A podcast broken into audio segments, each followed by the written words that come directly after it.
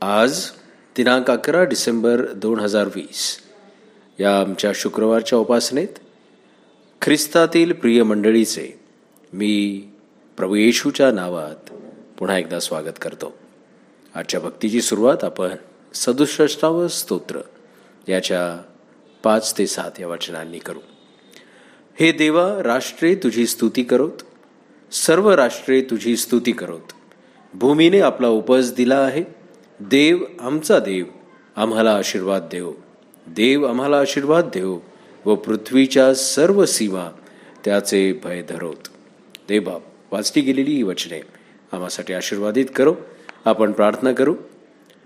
सकळ सृष्टीच्या निर्माणकर्त्या आमच्या जिवंत कनवाळू कृपाळू परमेश्वरा पुन्हा एकदा तुझ्या कृपेने तुझ्या आशीर्वादाने ही संधी आजच्या या शुक्रवारच्या उपासनेत आम्हाला लाभली. आम्ही यामध्ये सम्मिलित होऊ शकलो. प्रभू तुझा गौरव करण्याकरिता हा दिवस आमच्या दृष्टीस पडला.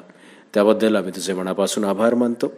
या सायंकाळच्या भक्तीमध्ये आम्ही तुझ्या पवित्र नावाला धन्यवाद देतो कारण प्रभू तू चांगला आहेस. तुझी कृपा तुझी दया तुझी प्रीती आम्हावर निरंतर आहे. आणि म्हणून आजच्या या सायंकाळी आम्ही पुन्हा एकदा कृतज्ञ अंतकरण घेऊन तुझ्या पवित्र सानिध्यात स्वतःला आणलेलं आहे. जशा प्रकारे तू आमचं संरक्षण अद्भुत रीतीने केलंस. प्रभू आम्ही तुझे मनापासून आभार मानतो कारण तू आम्हाला सांभाळणारा देव आहेस. तू आमचा मेंढपाळ ठरलेला आहेस. आणि परमेश्वरा या सर्व परिस्थितीतून तू आम्हाला निश्चितच आपल्या तळहातावरील फोडाप्रमाणे जपलेला आहेस. आम्ही तुझे आभार मानतो. प्रेमळ पित्या तुझी ही मंडळी तुझे प्रिय लोक विश्वासणाऱ्यांची ही प्रजा आम्ही तुझ्या हाती सोपवितो. सर्वांना आरोग्य दे. सुख शांती समाधान आमच्या पदरी दे. आणि आम्हा सर्वांना या दिवसांमध्ये जेव्हा आम्ही नाताळाची तयारी करीत आहोत परमेश्वरा तू सहाय्य कर. प्रत्येक कुटुंबामध्ये आनंद दया आशा आणि प्रीती सदैव नांदू दे. येशू ख्रिस्त आमचा तारणारा त्याच्याच प्रिय पवित्र आणि गोड नावाने मागतो म्हणून तो ऐक. आमेन. प्रियांनो आजच्या मननाकरिता आपण लूक कृत शुभवर्तमान याचा तिसरा अध्याय वचने सात ते अठरा. लूक कृत शुभवर्तमान याचा तिसरा अध्याय सातव्या वचनांपासून ते अठराव्या वचनांपर्यंत मनन करू. बाप्तिस्मा करणारा योहान व त्याचा संदेश. तेव्हा जे लोकसमुदाय त्याच्या हातून बाप्तिस्मा घ्यावयास त्याच्याकडे निघून येत असत त्यास तो म्हणत असे अहो सापांच्या पिलांनो भावी क्रोधापासून पळावयास तुम्हास कोणी सावध केले? आता पश्चातापास योग्य अशी फळे द्या. आणि अब्राहम आमचा बाप आहे असे आपल्या मनात म्हणून लागू नका. कारण मी तुम्हास सांगतो ह्या दगडापासून अब्राहमासाठी मुले निर्माण करावयास देव समर्थ आहे. आताच झाडांच्या मुळांची कुराड ठेवलेली आहे.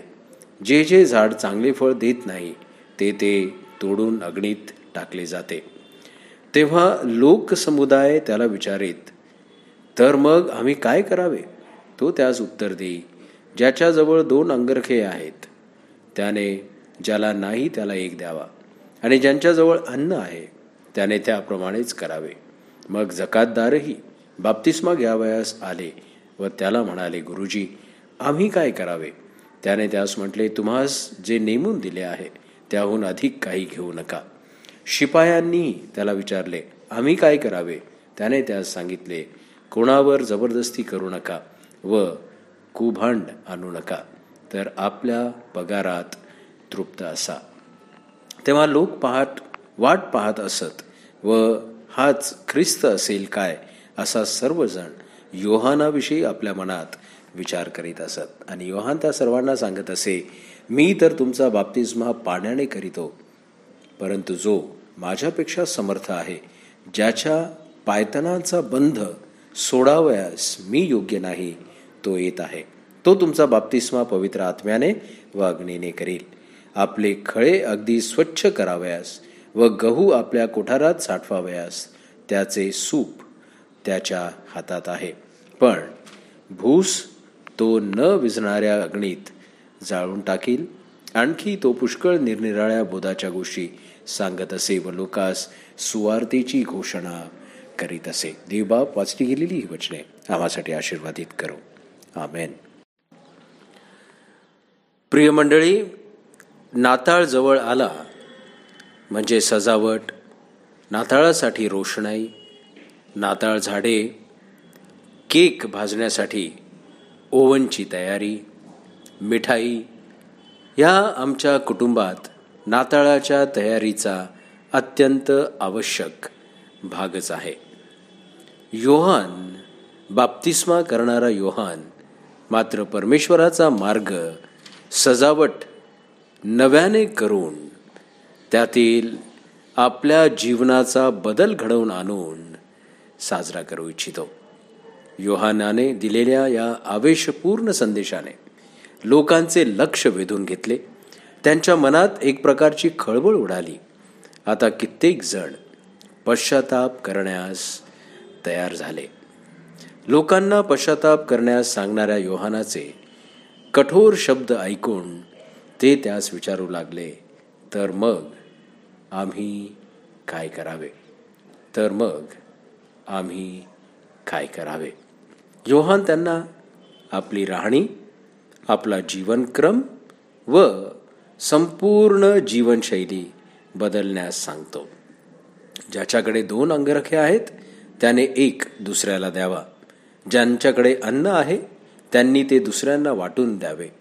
जकातदारांनी ठरवून दिल्याप्रमाणे अधिक कर घेऊ नये. सैनिकांनी लोकांकडून पैसे उकळू नये. स्वतःच्या वेतनात त्यांनी संतुष्ट असावे. काहींना नैतिक आचरण आणि देवाच्या राज्याची प्रतीक्षा या गोष्टींची योहानाच्या लिखाणात सांगड घालण्यात आलेली आहे.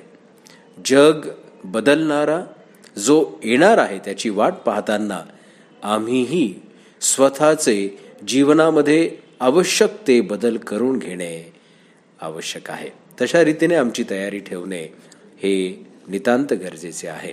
पश्चाताप करणे ही आम्हाला चांगली संधी आहे. शांत राहून देवाकडून आमची होणारी प्रतीक्षा ही नीट लक्षात घेऊन आमच्या या परीक्षेतून निभाव करण्याचा आणि जीवनात बदल करणं करणे हाच आमच्या जीवनात एक रास्त निर्णय ठरेल. आम्ही ज्याच्या जन्माची वाट पाहतो त्या ख्रिस्ताचे जीवन आमच्यामधून प्रतिबिंबित व्हावे यासाठी हा बदल निश्चितच गरजेचा आहे. पश्चाताप करण्याचा हे हे आवाहन चांगले आहे. ही एक सुवार्थ आहे कारण यातून आमच्यात काही उणिवा आहेत हे स्पष्ट दिसते. ख्रिस्त जन्माची तयारी करताना योहानाच्या या शब्दातून अधिक सत्य स्पष्ट होते. या समयी आमच्यामध्ये उणीव आहे. ती आणखी एक अधिक भर मिळण्याची किंवा त्यात अधिक गोष्टी जोडण्याची ही वेळ नाही.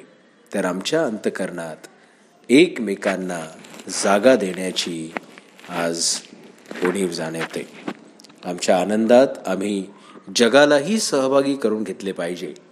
नाताळाच्या आनंदाने प्रफुल्ल झालेल्या आमच्या मनाला आनंदित झालेल्या या क्षणाला योहानाचे हे शब्द कठोर व कदाचित कडक वाटतील पण योहान जे सांगतो ते सत्यच आहे. सुवार्तेबरोबर जबाबदारीही येते. ख्रिस्त या बाळाचे स्वागत करण्यासाठी आपली जीवने तयार करण्याची जबाबदारी ही देखील आपलीच आहे. आमच्यामध्ये राहण्यासाठी देव येतो आहे. आमचे नवीकरण होणार आहे. खरोखर ही अगदी उत्तमातली उत्तम बातमी आहे. ही ही एक अशी वार्ता आहे जी आम्हाला नाताळाचा सण अधिक उपयुक्त रीतीने साजरा करण्याकरिता आमचा मार्गदर्शक ठरणारा हा क्षण आहे. आमचा अतिप्रिय प्रभू येशू व्यथित जगाला योग्य ते देण्यासाठी आमची अंतकरणे कशी करावी हे पवित्र आत्म्याद्वारे यावेळेस दाखवित आहे. देवबाप या वचनांद्वारे आम्हा सर्वांना आशीर्वाद देऊ. आपण प्रभूने शिकवलेली प्रार्थना एकत्र मिळून म्हणू हे आमच्या स्वर्गातील बापा तुझे नाव पवित्र मानिले जाव. तुझे राज्य येव.